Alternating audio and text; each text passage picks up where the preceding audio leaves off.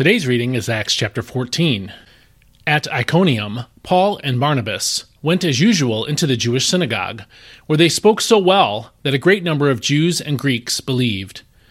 But the unbelieving Jews stirred up the Gentiles and poisoned their minds against the brothers. So Paul and Barnabas spent considerable time there, speaking boldly for the Lord, who affirmed the message of his grace by enabling them to perform signs and wonders. The people of the city were divided. Some sided with the Jews, and others with the apostles.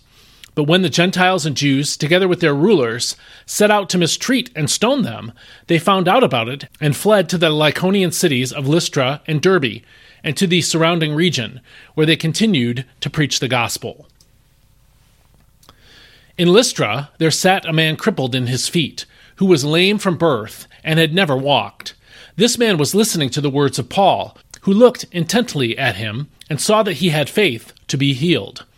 In a loud voice, Paul called out, Stand up on your feet! And the man jumped up and began to walk. When the crowd saw what Paul had done, they lifted up their voices in the Lycaonian language The gods have come down to us in human form! Barnabas they called Zeus, and Paul they called Hermes, because he was the chief speaker. The priest of Zeus, whose temple was just outside the city, brought bulls and wreaths to the city gates, hoping to offer a sacrifice along with the crowds. But when the apostles Barnabas and Paul found out about this, they tore their clothes and rushed into the crowd, shouting, Men, why are you doing this? We too are only men, human like you.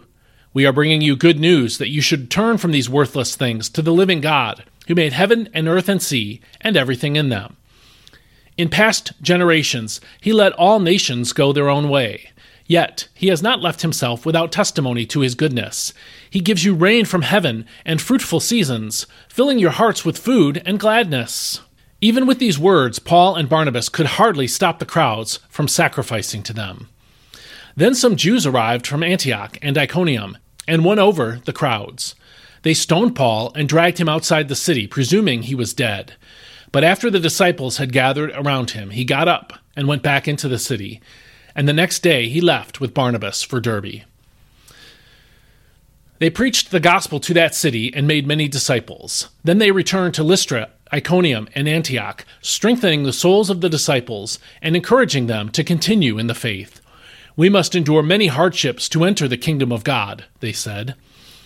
Paul and Barnabas appointed elders for them in each church, praying and fasting as they entrusted them to the Lord, in whom they had believed. After passing through Pisidia, they came to Pamphylia, and when they had spoken the word in Perga, they went down to Attalia. From Attalia, they sailed to Antioch, where they had been commended to the grace of God for the work they had just completed. When they arrived, they gathered the church together and reported all that God had done through them, and how he had opened the door of faith to the Gentiles. And they spent a long time there with the disciples. This is God's Word. Paul and Barnabas are still on that first missionary journey, which concluded here at the end of Acts 14, specifically in verses 26 through 28. God's miraculous power was at work through these chosen men, according to verses 8 through 10. So it was inevitable that someone would ascribe deity to them, and that happened in verses 11 through 13. Unlike Herod back in Acts chapter 12, Barnabas and Paul did not accept the worship that was offered to them. Instead, they turned the attention back to the one true God, and we saw that in verses 14 through 15. And they used this misunderstanding as another avenue to deliver the true gospel. In just a few short verses, verses 15 through 18 to be exact, Paul began to describe the religious history of humanity. First, God created everyone and everything. Verse 15b says, The living God, who made the heavens and the earth and the sea and everything in it. Second, humanity rebelled against God by sinning. As families developed into nations, God chose Abraham and the nation that would come from him, and let all the other nations go their own way, according to verse 16. The third point would have been, but now he commands all people everywhere to repent, which is something Paul said in Acts 17, verse 10.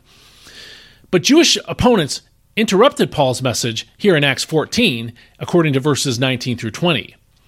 Going back to that second point, where God let all nations go their own way, as verse 16 put it, One might think that it would be unjust for God to punish pagan nations that did not receive his law and his promises like Israel did.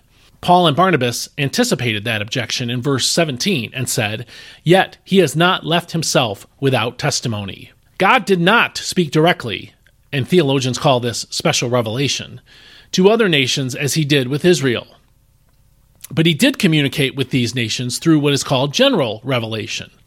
Barnabas and Paul specified what this general revelation, that is, the testimony they referenced, was in the next few phrases of verse 17. And that was where they said, By giving you rain from heaven and crops in their seasons, he provides you with plenty of food and fills your hearts with joy. We tend to focus on the hardships of living in a fallen world, and there are severe hardships. Some of those hardships are just death and the sorrow it causes physical pain due to illness and injury, sin and the consequences and pain it causes, natural disasters, and many other blessings. These are all gifts of God.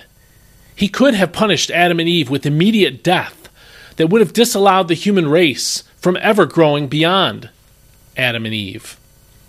And that would have prevented us from ever knowing the joys of God's creation and from wondering about the Creator who is the source of all of these joys.